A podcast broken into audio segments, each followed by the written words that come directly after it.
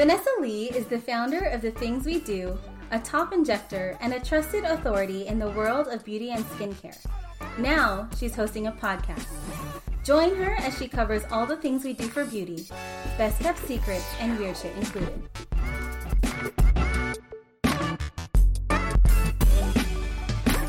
Hey guys, welcome back to episode 6. Going to therapy made me more successful. I'm in the studio with our show producer, Katrina Hanairo. Hi. And we're going to get to it. I started telling people that I started a podcast, and I felt like the general response was people's eyes popping out of their brains. Like, no, because your eyeballs aren't in your brains. popping out of their heads, like, what? That's amazing. And then concern, but do you have time? How do you do it? I'm sure questions come to mind like, does she ever see her kids? What does her husband think of all this? And how? How is it being done?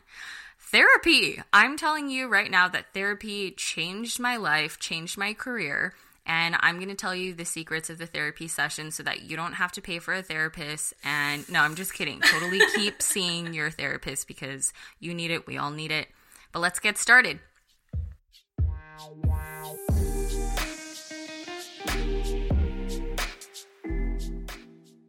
This episode is sponsored by me. I have a beauty bar called The Things We Do in the Arts District of downtown LA. Come by and book an appointment for any of your beauty and wellness needs. My team and I know how busy life can get. Invest in yourself and make sure to make time for self care. We have the Self Care Club that offers exclusive benefits and discounts for our members that you can read about on our website, thethingswedo.co. You can also inquire about appointments and get a feel of what we do through our IG account, thingswedo.co, or simply stroll on by the beauty bar and pick up all of your skincare essentials.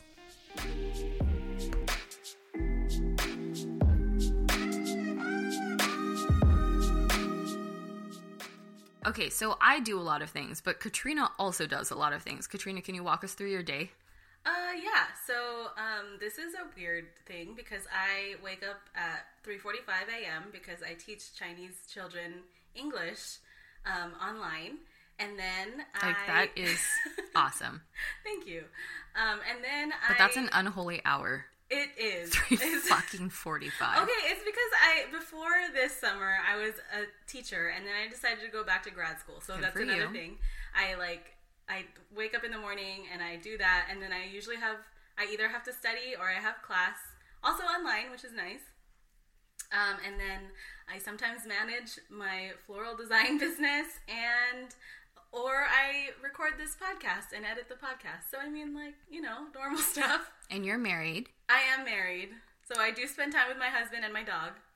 I mean, you do a million things. I feel like so. yeah, but I'm, you also do a million things. well, we. I mean, there's so many women. There's so many men and women that do all of these things, and I feel like when we spell them all out that way and list them, it sounds impossible. But we're clearly getting things done. Um, and I'd like to share with everyone how we get them done efficiently and how we can do it without losing our minds, right? So for me, it all comes down to two things prioritizing and time management. yeah. I'm only good at one of these things, naturally. The other I had to go to therapy for, and I got a lot better at it. A little background on me is I love a good time.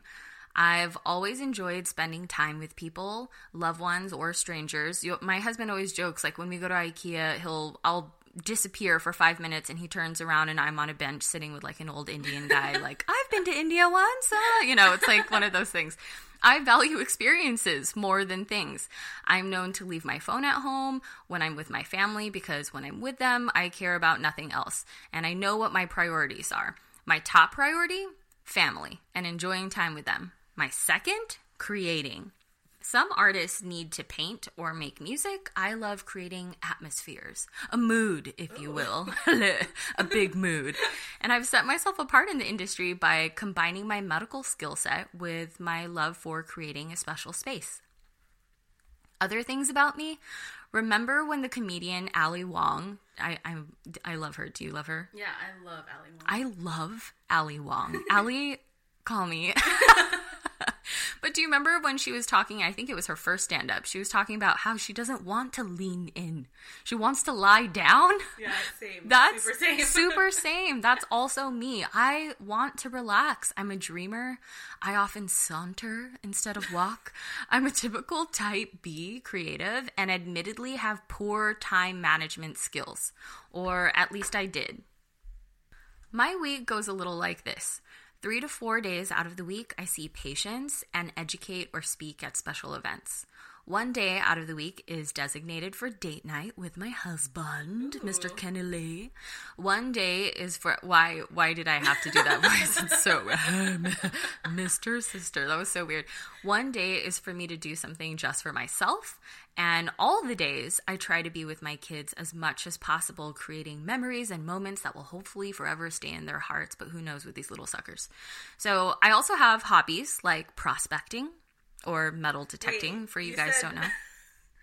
like metal detecting, like with a like a Like treasure a- hunter. like a treasure hunter. Wow. I love to metal detect. I think that would my my husband gave me my metal de- detector. I think two two years ago, and it was the first time, besides when he proposed to me, that I've cried when he gave me a gift because it just meant so much to me. He knew I had been saying forever, like I really want to start metal detecting. It's like a goal of mine. I want to prospect. I want to show my stuff at a show, and he got it for me, and I was like, this man understands my dreams.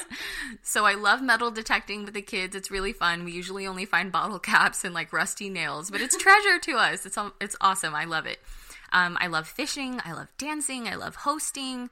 I have pretty good kids, and my husband and I have a healthy, thriving relationship, but it wasn't always this way. It was a lot of work to get to this point, and I just want to share some of that journey with you.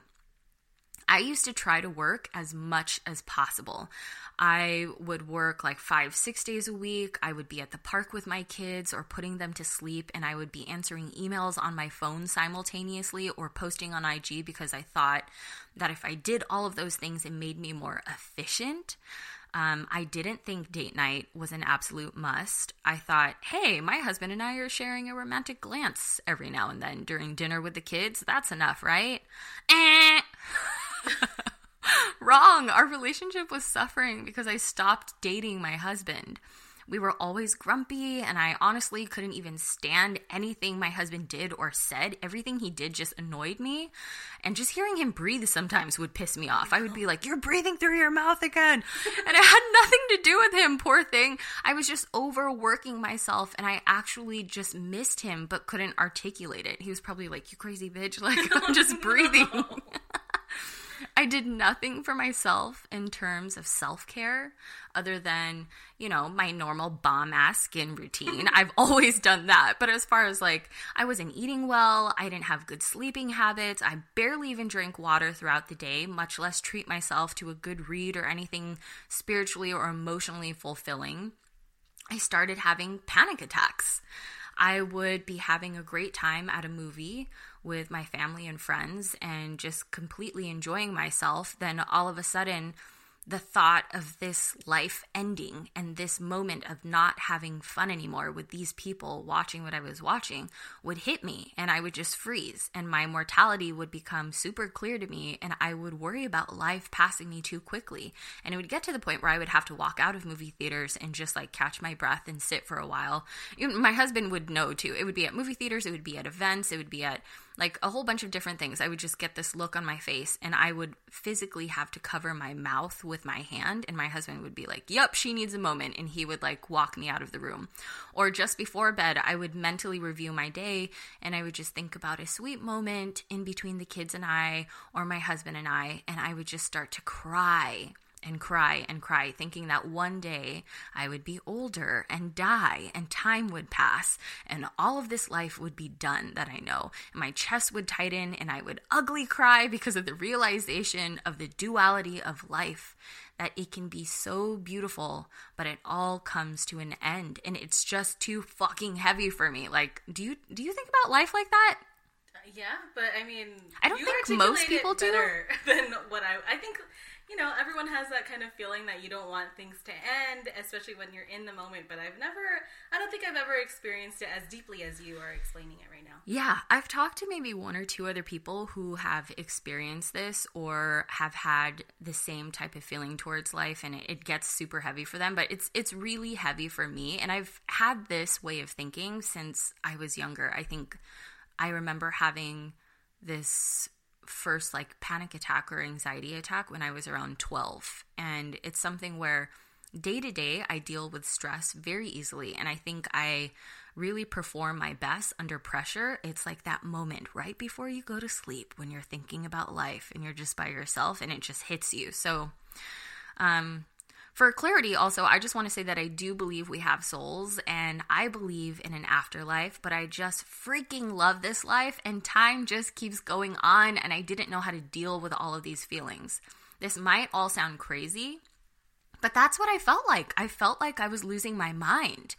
And a good friend saw that I was going through something. like, she was like, mm, I think you need something. And she recommended that I see a therapist. And she was actually kind enough. I love her dearly. She gifted sessions of therapy to me because she was so like sweet. it's so sweet but Yeah. clearly i was in a state of like someone was like oh shit vanessa's gonna lose her mind i've got to do something so I go and I don't expect much from therapy um, because, you know, I'm Filipino American and now therapy is very cool and it's more accepted and there's like less of a, you know, social, you know, negative connotation to it. But when I was a lot younger, I mean, my family and I would discuss therapy, and it would be a thing that like white people did, and not it's really. You know, there was a a stigma people with it. Yeah, for sure. So, um, I grew up thinking like, nah, I don't need therapy. But I mean, I'm older and wiser, and when a friend gifts you six sessions of free therapy, you fucking go. Yeah, that's So amazing. I'm like, cool, I need this. So I go in, I don't expect much. But this guy has great credentials and he's helped CEOs of major companies like Tesla and Nike and more. And I thought, why not? I'm obviously losing my mind. So let's give this a go.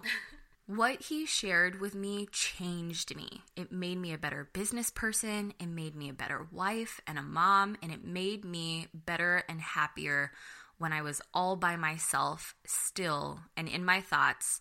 And I haven't had an episode of a panic attack since. Knock on wood, I'll probably have one tonight. Just kidding. Yikes. Just kidding. He's equipped me with tools. I know what to do now. He told me that all the great religions in the world focus on one overarching theme human connection and working towards a greater good. And he said that in all of his years of helping people, he knows one thing to be true. The most valuable thing we have in life is our attention and who or what we pay it to.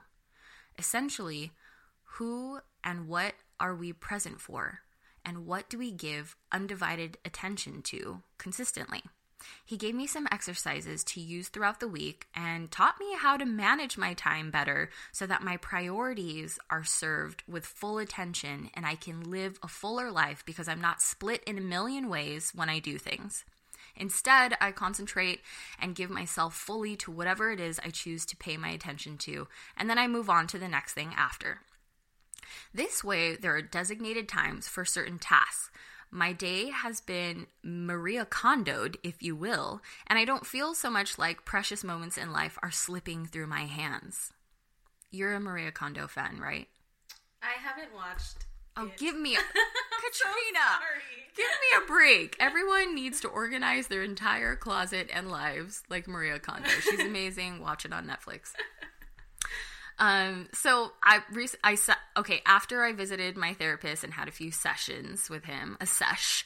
I sat my husband down and I told him that we need to commit to having date night without the kids. And he was like, "Damn, bitch, finally!" No, just kidding. He was like, "Yes, that's what we need."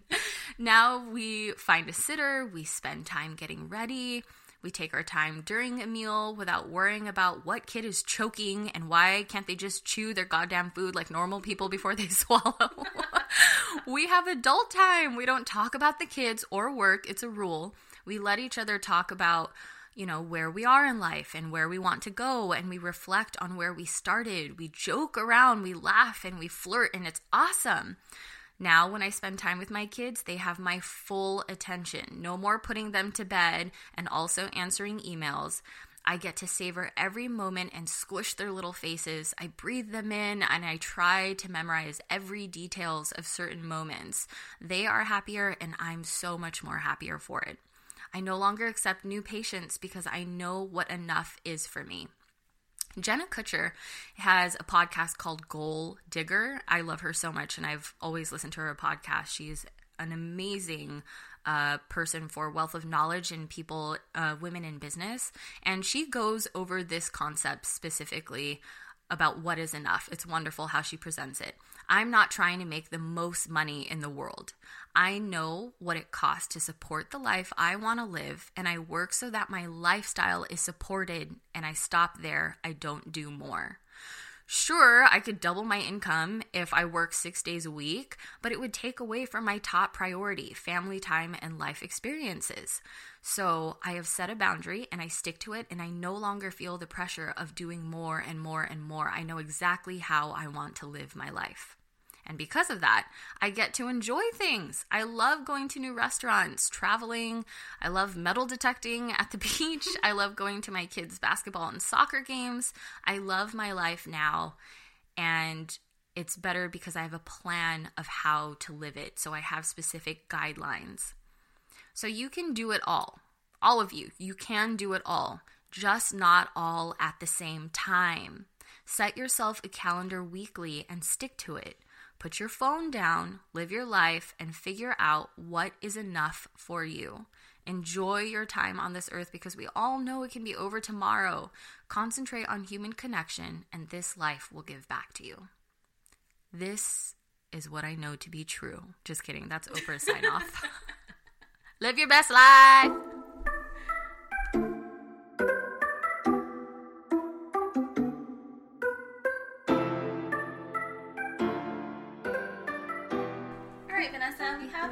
Question from a listener. And the question is How do people know how many syringes of lip filler they need for a natural result? Mm, that's a great question. Uh, well, first of all, when we address doing anything in the lips as far as filler goes, usually the lips are the last thing that we address on the face. So I always concentrate on full face rejuvenation, which usually starts around the eyes.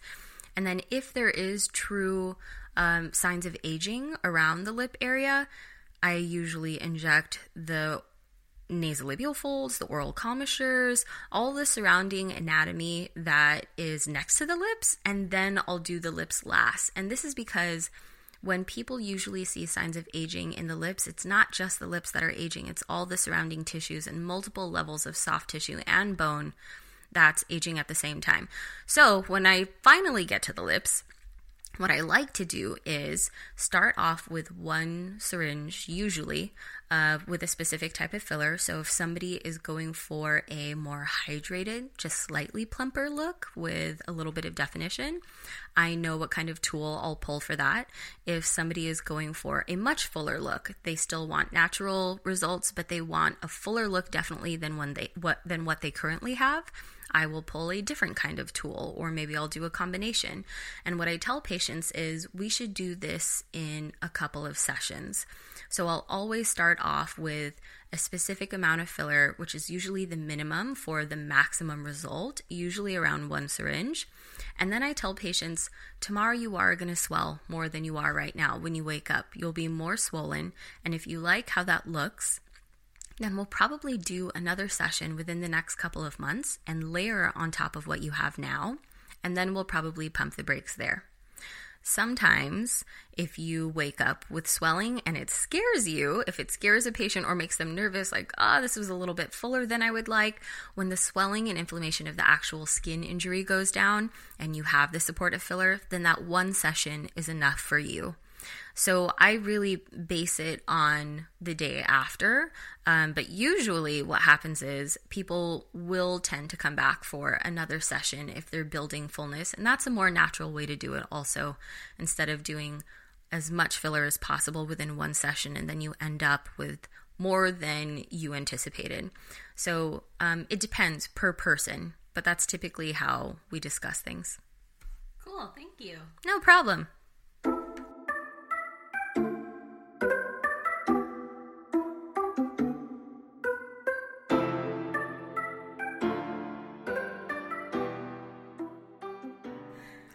Welcome back to our self care club segment.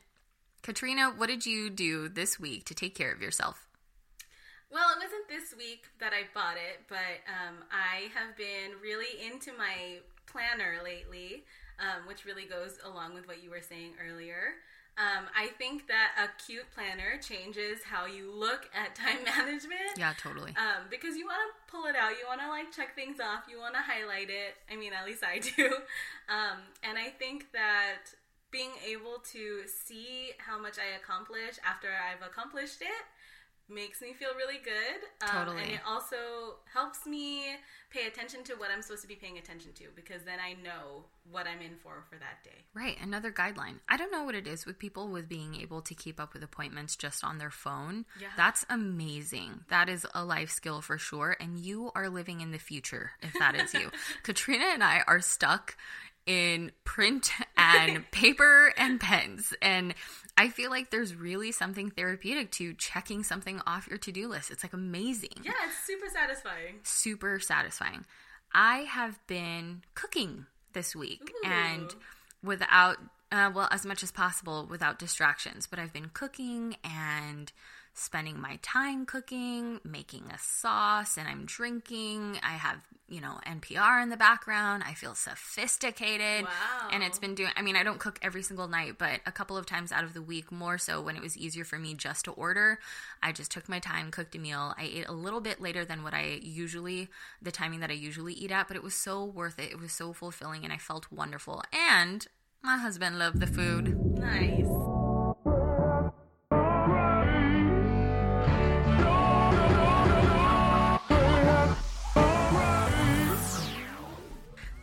To Katrina Hanairo, our show producer, Faizan for our intro song, No Cry, and Ojiya, a Japanese restaurant in Chino Hills that is the go to date night spot for me and my husband. You guys are awesome.